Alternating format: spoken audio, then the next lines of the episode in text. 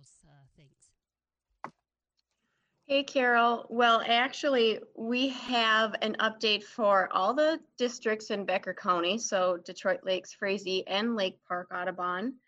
Um, so all these school districts are continuing to serve meals uh, to students. Um, it's important to remember that the meals are available to anyone eighteen years and under, and they are free to all participants. Uh, for Detroit Lakes School District, um, they are serving their meals now through June thirtieth, and whether or not they continue uh, to serve past June thirtieth is is um, not yet decided.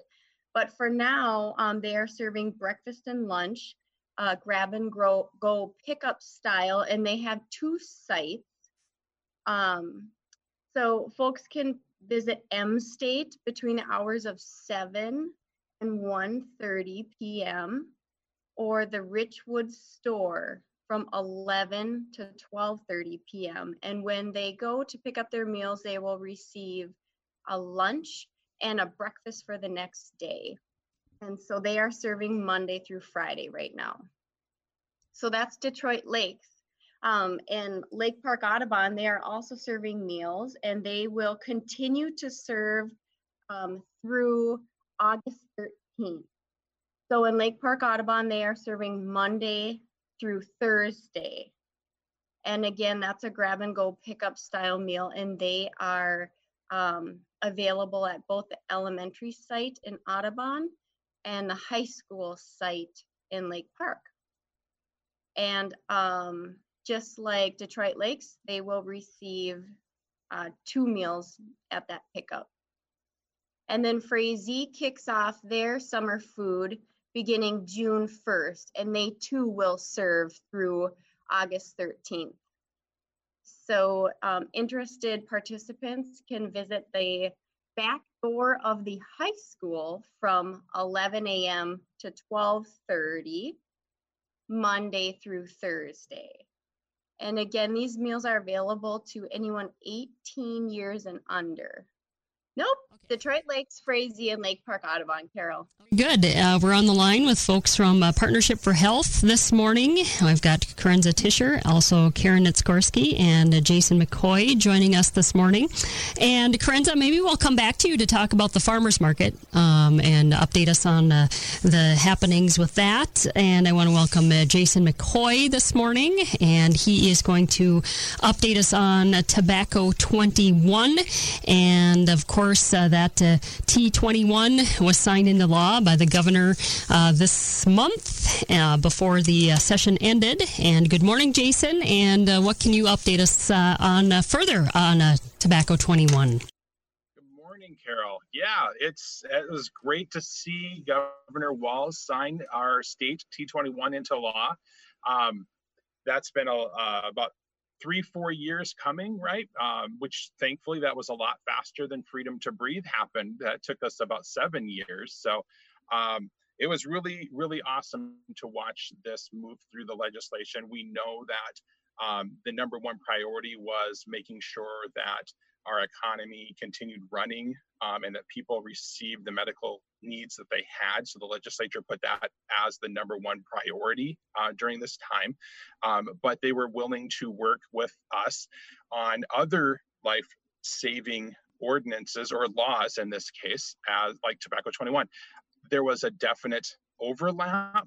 Um, for those who haven't heard it, um, while we know that uh, the COVID nineteen virus uh, weakens the, the lungs, so does tobacco and vaping. So if you happen to smoke or vape it, and are exposed to COVID nineteen, it becomes kind of a perfect storm in that it opens the door for the worst cases of COVID to occur to those who are using these products. And so with that in mind, also with the years of experience, we've been talking about this, you and I, for years, uh, about how vaping has opened the doors for a lot of youth to begin tobacco use. Nicotine addiction is on the rise amongst our youth. We know one in four teens in Minnesota currently is addicted to nicotine because of vaping. And so this was a huge win to see this happen. It was bipartisan support. Um, we had, I apologize, I meant to, to jot down the actual numbers, but it was overwhelming support in both the House and the Senate. We saw real leadership push it through. And Governor Walz has told us from the beginning, before he was even elected, that he was a supporter, and he did. He was very happy. He even made a live tweet straight out of his home office as he was signing it into law, just to make a point of letting people know that, in his opinion, this was one of the best pieces of legislation he was happy to sign this year. And Jason, what can you tell us uh, b- the difference between like the state and the national uh, law? Uh, is the is the state kind of winnowing in a little bit more than the, the federal law? Yes, absolutely. So our federal law is all about point of sale. At the federal level, they really can't do anything to enforce possession of tobacco.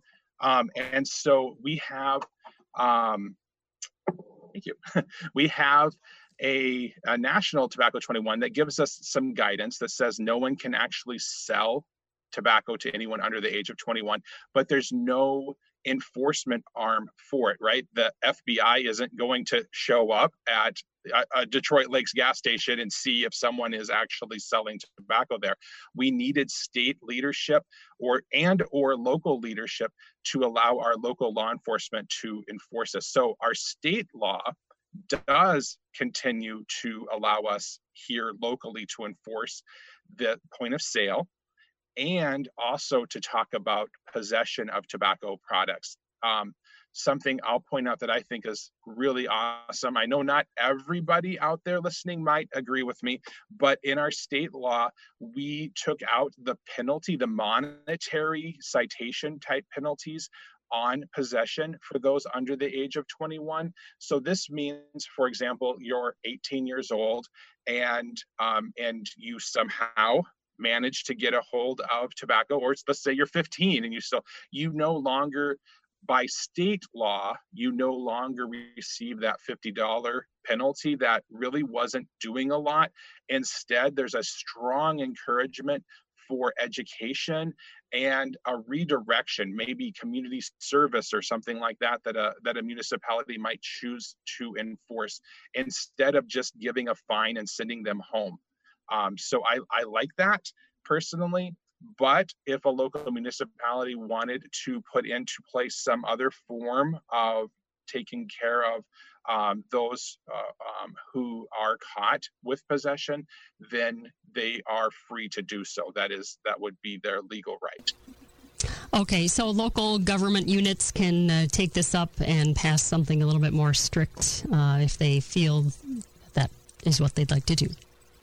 Absolutely. And this goes into this goes into effect August first. So, you know, we're all hoping that kids will be able to be back in school um, here this fall. And uh, this would be uh, implemented and in place before that would happen. So um, I was excited to see that they were going to move so quickly and not wait until like January first or something.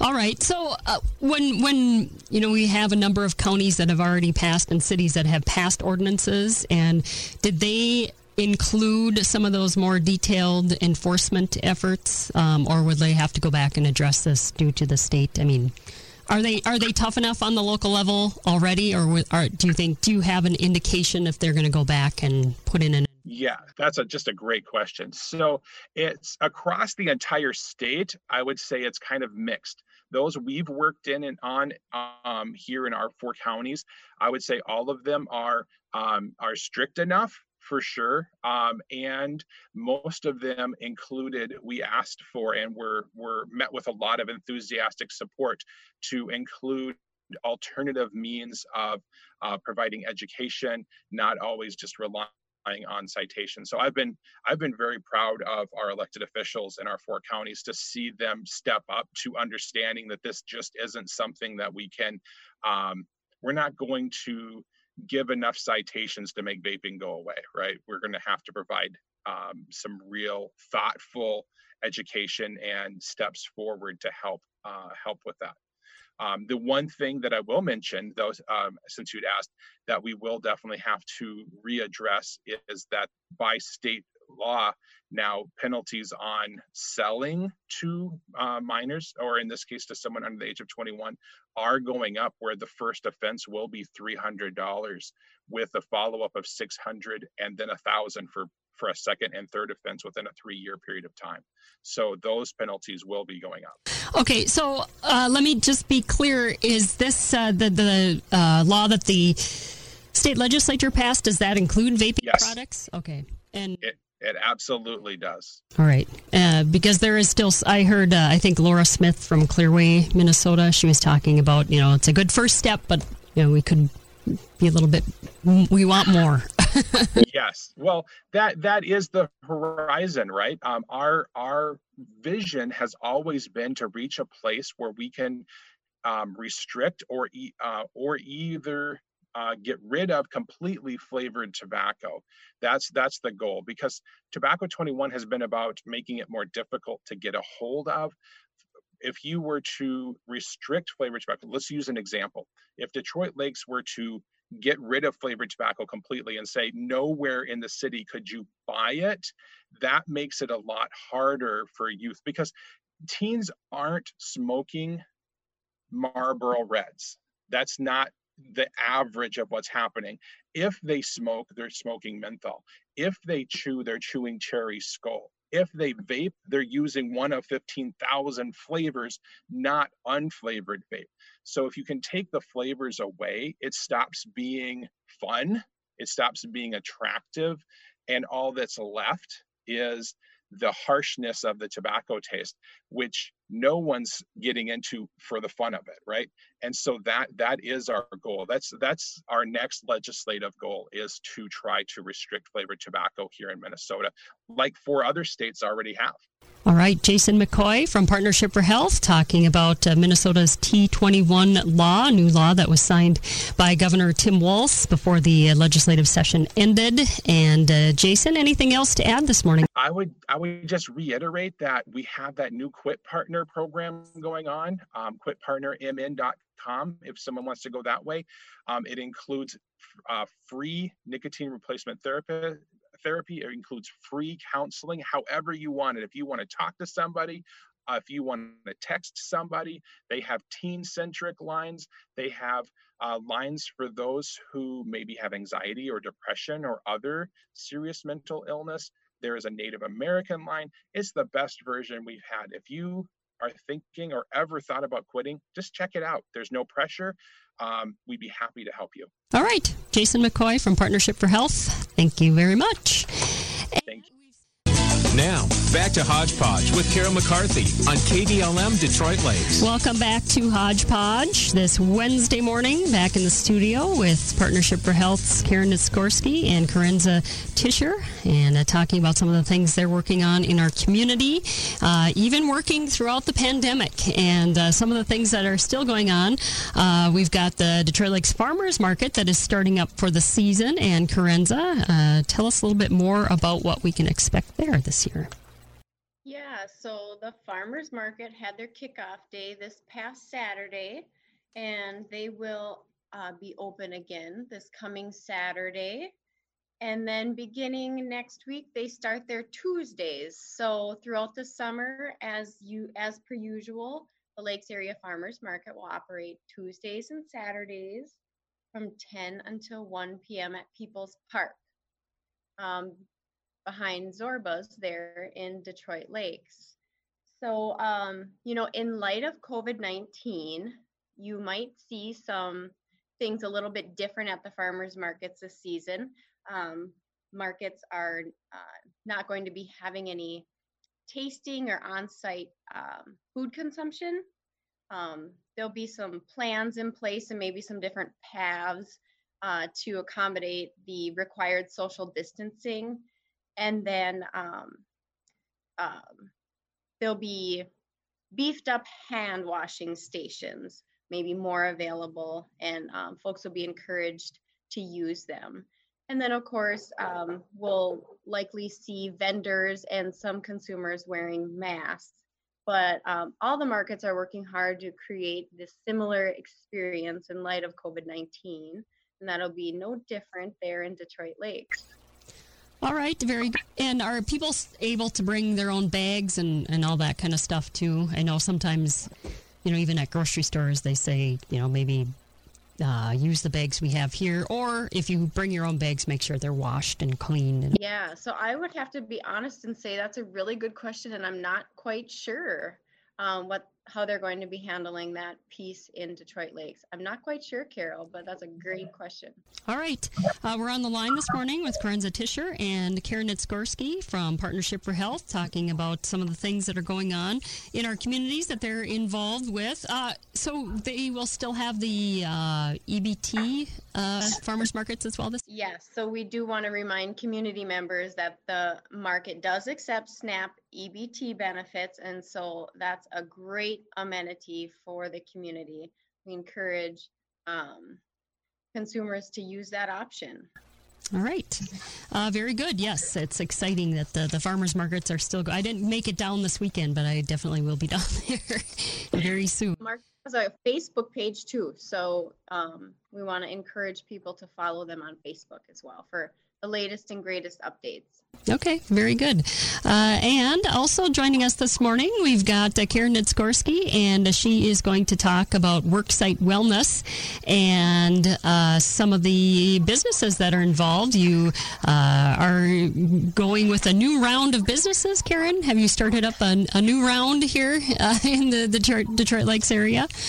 Um, yes, we have, and we have great participation. But first, I want to um, let your listeners know that we actually provided the masks, um, twenty-five masks to the farmers market. So some of the extra things we've been doing through COVID nineteen are provided. We provided hundreds and hundreds of masks. We have a resource that has been sewing like crazy in Fergus Falls and getting us masks, and we've been able to provide them to a number of organizations, and one is the farmers market. The other thing is I want to really thank the food service um, personnel at all of these school districts have just gone above and beyond to make these meals available to kids.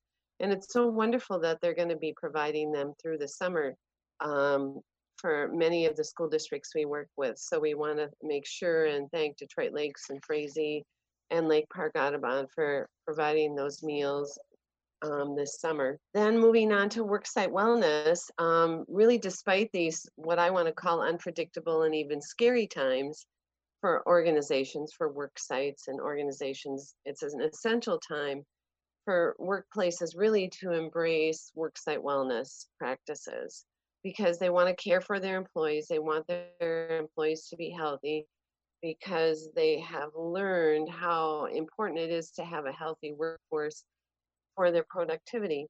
And Partnership for Health has a Minnesota legislative directive to help worksites adopt best practices. So all of the work we do is through legislation for, in the state of Minnesota.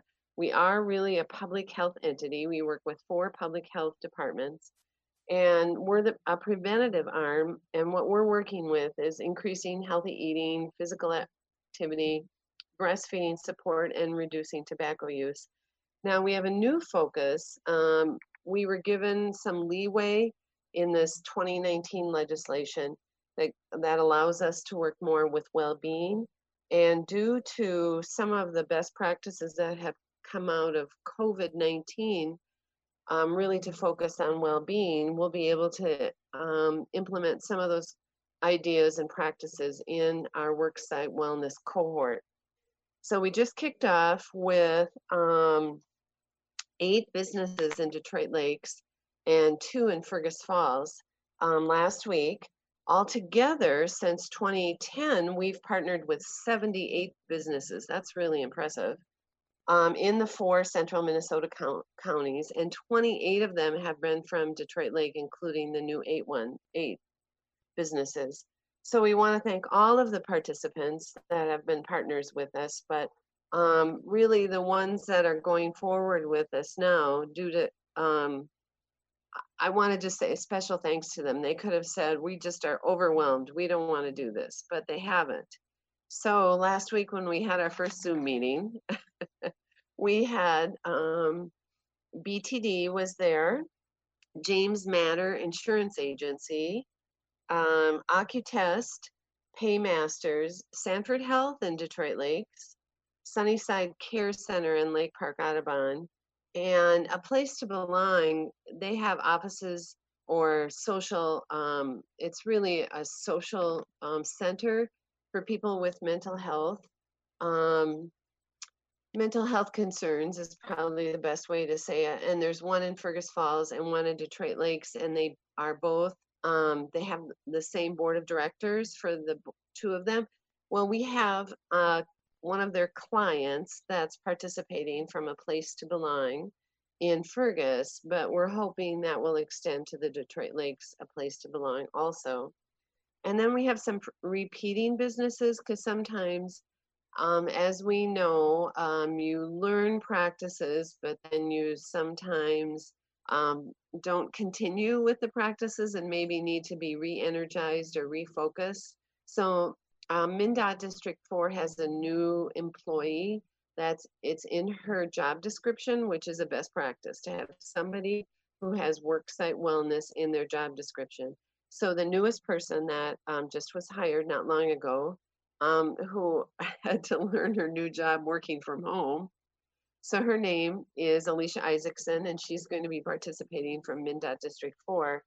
And then Essentia Health will also, um, they've had um, a variety of people with this focus, but um, they want to re-energize their program. And so they've signed up to participate again, but um, they have some unique challenges, and I'm not sure how much they'll be able to um, participate, but they have signed up to do so. So we're very thankful to these new businesses, and of course the twenty businesses that were partnering with us prior to this time. They continue. Once you're a partner with Partnership for Health, you're always a partner. We never get rid of you. That's good to know. Leighton Broadcasting uh, has been uh, signed on last round. Yes, and, and they're getting, um, so your champion, your local champion, he's getting weekly wellness tips from Partnership for Health right now during COVID. And a lot of those are well-being tips, but like a couple weeks ago, I sent out this um, two-week menu um that Extension, University of Extension, put out. So, you know, we have lots of resources and we want to share them. I'm on the line this morning with Karen Nitzkorski and Karenza Tischer from Partnership for Health, uh, talking about the things they're working on in our communities, make us healthier communities, and that uh, is a lot going on. So I'm sure, like everybody else, you're conducting your business online and Zooming as much as you can. There's, uh, I'm sure there's uh, some pointers on uh, over-Zooming, taking a break from computer screens and whatnot too, but uh, great opportunity. It's going to be beautiful summer weather heading into our area too, so get out and yes. get out and walk if you're able, and bike too. Yes, we want to remind people to be physically active as much as possible. All right, uh, we are uh, heading into the last couple of minutes here, and uh, anything else that you wanted to add before we wrap up, either uh, Karen or Karenza? Well, you brought up the Zoom. Zoom fatigue really is a thing. And there are some resources to help us with Zoom fatigue. But one thing is, is to not keep your, to keep your meetings shorter. And all, because we aren't moving enough during Zoom meetings, you have to pay attention. So that's a really good tip for everybody today, is have shorter Zoom meetings and get up and move more. Stand up while you're at your meeting. Okay. All right. Some great information, and uh, much for all the work you're doing in our communities, making them healthier. Hopefully we'll uh, see you out and about uh, soon and in the studio again. If not, we'll be Zooming again next month. So. Great. Thank you very much. Carol is going to wrap up Hodgepodge for this Wednesday. Tomorrow in Hodgepodge.